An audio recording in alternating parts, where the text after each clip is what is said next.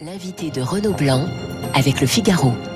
Bonjour Jérôme Sainte-Marie. Bonjour. Spécialiste des études d'opinion, directeur de la société d'études et de conseil Polling Vox. Bloc populaire, une subversion électorale, c'est euh, votre nouvel ouvrage, euh, électoral, euh, subversion électorale inachevée, et c'est aux éditions du CERF. On va bien sûr parler de votre livre dans un instant. J'aimerais débuter avec ce sondage de l'Institut ELAB que, que l'on commente abondamment depuis, depuis hier, sondage réalisé après la victoire de Valérie Pécresse au Congrès des Républicains et après le meeting de Villepinte d'Éric Zemmour. Il indique une percée hein, de la candidate de droite créditée de, de 20% d'intention de vote derrière Emmanuel Macron, qui lui est à 23%. Mais devant Marine Le Pen, Éric Zemmour et Jean-Luc Mélenchon, plus 10 points pour Valérie Pécresse. C'est une surprise pour vous, Jérôme Sainte-Marie? Oui, c'est assez étonnant parce qu'on pouvait penser qu'il y aurait quelques points qui seraient gagnés par le candidat désigné par la primaire euh, de droite, y compris pour des raisons mécaniques. C'est jusqu'à présent, les sondés, si vous voulez, avaient droit, devaient, devaient répondre à plusieurs hypothèses. Donc, euh, n'importe quel sondé, même celui qui s'intéressait le moins à la vie politique, comprenait bien que la droite n'avait pas encore de candidat, en quelque sorte.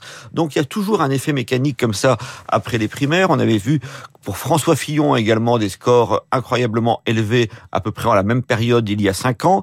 Benoît Hamon, on l'a oublié trop souvent, était monté, à 18%, à 18% euh, en quelques quelques jours, quelques semaines avant de retomber à moins de 7% le euh, jour du vote. Euh, donc on a effectivement cet effet euh, même il y a beaucoup plus longtemps, Lionel Jospin face à Emmanueli en 95, eh bien, il y avait une espèce de première primaire comme ça socialiste. Eh bien, lui aussi avait eu un gain d'image très important. Ça nous dit quoi finalement ces mouvements qui sont assez superficiels, d'autant plus que ces dix points ne sont pas gagnés, comment dirais-je, ils sont gagnés à gauche, voire Monsieur Roussel perd un point, Monsieur Mélenchon perd un point, et ils sont gagnés également sur Marine Le Pen qui perd cinq points. C'est extrêmement étonnant parce qu'en réalité la concurrence idéologique ou même sociologique de, devrait se passer plutôt du côté euh, du président de la République que du côté d'Emmanuel Macron qui lui euh, perd deux points simplement. Ça, ça nous dit quoi? Ça nous dit qu'actuellement la moitié de la population ne s'intéresse pas à la campagne pour la présidentielle. Ça, c'est un sondage Opinionway qui nous le dit.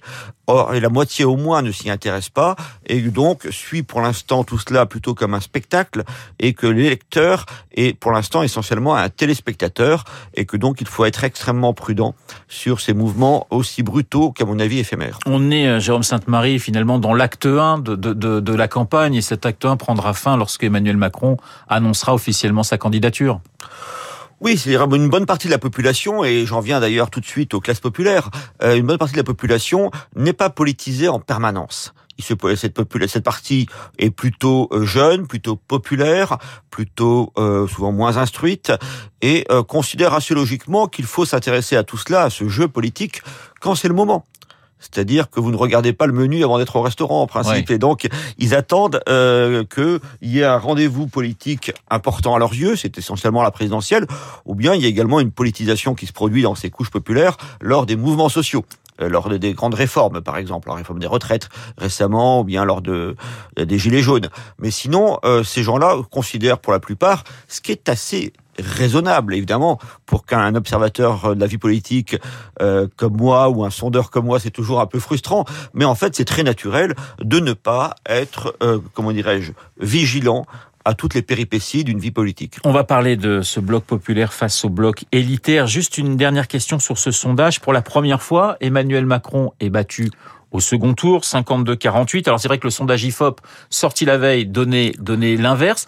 Est-ce que, euh, j'allais dire, euh, on reste serein du côté euh, des, des, des, troupes de, Macron ou on commence quand même à se poser quelques questions? Ah ben, il était certain qu'on se pose des questions. C'est-à-dire que, euh, et là on, a, on, va, on en vient euh, au cas Zemmour, c'est-à-dire qu'au début, euh, la pré-candidature d'Éric Zemmour était vue d'un œil très favorable euh, du côté de la Macronie, puisque ça divisait le vote populiste, le vote, voire le vote populaire, et euh, ça affaiblissait sa principale, celle qui est considérée par l'opinion comme ça la principale opposante à euh, Emmanuel Macron, c'est-à-dire Marine Le Pen. Sauf que là, le génie est sorti de la boîte en quelque sorte, et cette montée extraordinaire a fait baisser le seuil de qualification pour le second tour et laisse entrevoir la possibilité d'une euh, comment dirais-je, de l'accession de la droite classique au second tour. Et c'est la preuve de la droitisation de la société dont parlent beaucoup de, de, de politologues vous savez, tout ça est quand même très très virtuel. Genre, encore une fois, euh, on, on, se serait vu il y a 48 heures, on n'aurait pas débattu de cela. Là, ça repose sur un effet qui date de, qui s'est développé en quelques heures de très grande visibilité médiatique pour Valérie Pécresse. Euh, non, la, la, droitisation me paraît être un, thème extrêmement trompeur parce que euh, une bonne partie des Français, la moitié en fait, se reconnaissent dans euh, deux euh, personnalités qui refusent, et cela depuis des années, la qualification gauche ou droite, c'est-à-dire Emmanuel Macron et Marine Le Pen. Donc euh, c'est eux qui sont arrivés en tête en 2017, c'est également les deux listes RN et LREM qui sont arrivés en tête aux européennes, et donc je ne crois pas, si vous voulez, qu'on assiste au retour du clivage gauche-droite. Oui, justement, c'est le thème un petit peu de votre de votre nouvel ouvrage, hein, euh, qui suit celui que vous aviez publié en, en 2020, un bloc contre bloc, bloc populaire aux éditions du CIR. C'est un peu le, le complément de votre livre précédent. Pour vous, donc, ce clivage droite-gauche a laissé sa plage à ce, à ce clivage bloc élitaire, bloc populaire? Oui, alors ça, quand je parle de bloc, faut bien comprendre que un, un bloc, c'est pas euh, un bloc populaire, c'est pas les classes populaires. Oui. C'est-à-dire que si on croit qu'il y a euh, des, encore des classes sociales, ce qui est mon cas, euh, on, le, on, ça, c'est des choses qui existent de manière, euh, comment dirais-je, immanente. Ça existe, c'est sous nos yeux, et on peut les décrire. Ce que j'essaye de faire pour les classes populaires, pour les ouvriers, les employés, les petits commerçants, tout cela, dans ce livre Bloc populaire. Mais euh, ça, c'est la base, comment dirais-je, sociologique d'un bloc. Il faut pour que ça, ça, existe, et là, je reprends les termes du théoricien italien Antonio Gramsci quand il parle de bloc historique, il faut qu'il y ait une idéologie particulière et surtout un projet politique et qu'il y ait une forme politique. Donc pour le bloc élitaire, le livre que j'avais écrit Bloc contre bloc parlait surtout du bloc élitaire, effectivement il y a deux ans, les choses étaient très simples. C'est-à-dire qu'on voyait bien qu'autour de la classe managériale et de l'élite véritable, s'était constitué un, un, ensemble qui avait comme forme... Euh, comment dirais-je, comme forme politique le macronisme et comme idéologie le progressisme dont Guillaume Tabar vient de nous parler à l'instant. Euh, pour le bloc populaire, les choses ne sont qu'à moitié faites. C'est pour ça que je parle de subversion électorale inachevée. Pour la première fois depuis très longtemps, les classes populaires euh, ont un vote relativement unifié. On peut parler de vote de classe, notamment chez les ouvriers, en direction, cette fois-ci, non plus de la gauche, comme il y a à l'époque des années 70-80, mais euh, en direction, qu'on le veuille ou non, de Marine Le Pen et du Rassemblement national. ces blocs, ces classes populaires sont encore très nombreuses. Je rappelle que ouvriers et employés, qui sont les mêmes hein, en réalité maintenant, hein, c'est cette distinction est de plus en plus artificielle. Employés, ouvriers, et c'est à peu près 50% de la population active, 47% pour être précis. Euh, donc ça fait du monde, du monde qui va voter à l'élection présidentielle. L'abstention n'est pas si importante que cela chez dans les, les couches populaires. Ils ont une expression politique qui est très largement le vote pour Marine Le Pen, mais euh, l'idéologie n'est pas très claire, c'est une forme de souverainisme intégral, mais c'est un vote de classe qui s'exprime, mais qui n'est pas totalement assumé par ceux qui en bénéficient. C'est un bloc plutôt gagnant contre perdant, d'une certaine façon, Jérôme Sainte-Marie, ce que vous décrivez? Oui, je crois qu'on ne peut pas euh, caricaturer euh, Emmanuel Macron en président des riches, comme euh, ça avait été le cas pour Nicolas Sarkozy, à tort ou à raison. non, le, le macronisme, c'est avant tout le parti des gagnants, de ceux qui considèrent que le cours des choses, que la mondialisation, sous toutes ses formes, leur profite assez naturellement. C'est pour ça que, d'ailleurs, ce qui me frappe beaucoup, parce qu'on est quand même à la fin du quinquennat, c'est de voir que cet assemblage sociologique autour du président de la République qu'on avait constaté au premier tour de la présidentielle euh, dernière, eh bien cet assemblage a tenu. Oui. C'est-à-dire retraités, cadres notamment, et que cette, euh, on voit bien d'ailleurs que le dans les sondages de premier tour, pour l'instant, Emmanuel Macron 22 et 25 ressemble toujours à un petit quart de la population euh, française. C'est c'est tout à fait tout à fait remarquable.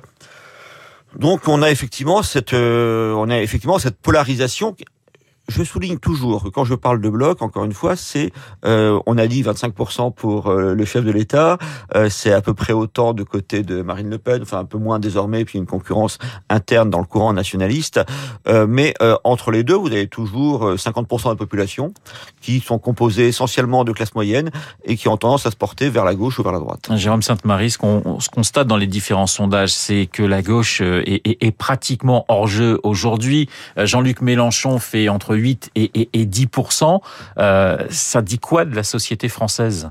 Cette disqualification pratiquement avant même que la, campagne ait commencé euh, de la gauche classique et de, ce qu'on pourrait presque appeler l'extrême gauche? Alors je poursuis en sachant bien que le réel ne se réduit pas à ma grille d'analyse, mais je poursuis euh, donc ce qu'on appellerait classiquement une analyse de classe.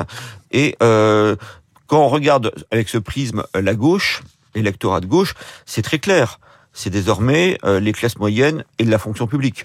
C'est même plus généralement, la gauche est devenue progressivement le parti de la dépense publique et euh, prospère chez ceux qui en bénéficient.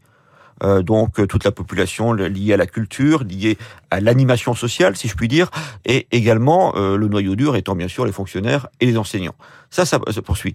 Il y avait autrefois, à l'époque de François Mitterrand, par exemple, ce qu'on appelait à l'époque, c'est un langage très typé des années 70, un front de classe, c'est-à-dire que, eh bien, c'était l'animation de la gauche a toujours été le fait essentiellement de fonctionnaires ou de professeurs, mais euh, les, classes populaires considéraient que leur intérêt était lié. Ça, ça s'est euh, défait progressivement. En fait, on voit très bien euh, la perte des, catégories populaires. Ça a été montré par différents auteurs. c'est lié tout simplement à l'exercice du pouvoir par la gauche, qui a tendance à diriger avant tout pour elle-même, c'est-à-dire pour les classes moyennes du public. Une dernière question, Jérôme Sainte-Marie. Si je vous, comprends bien, beaucoup de Français vont se décider euh, sur cette présidentielle au dernier moment. Pas exactement au dernier moment, je pense que ce sera euh, comme d'habitude vers janvier. Janvier. Fin janvier, début février, qu'on aura, parce que là en plus l'élection présidentielle a lieu relativement tôt, en avril, plutôt que d'habitude. Je pense qu'en janvier, fin janvier, on commencera à avoir une politisation de catégories euh, d'âge, de catégories sociales, de gens qui, pour l'instant, s'en tiennent éloignés et donc réagissent d'autant plus vivement aux péripéties qu'en fait ils réagissent à l'exposition médiatique. Merci Jérôme Sainte-Marie d'avoir été ce matin mon invité. Bloc populaire, une subversion électorale inachevée et c'est aux éditions euh, du CER. Il est 8h27 dans un instant. L'essentiel de l'actualité Charles Bonner. Vous écoutez Radio Classique. Avec la gestion Carmignac, donnez un temps d'avance à votre épargne.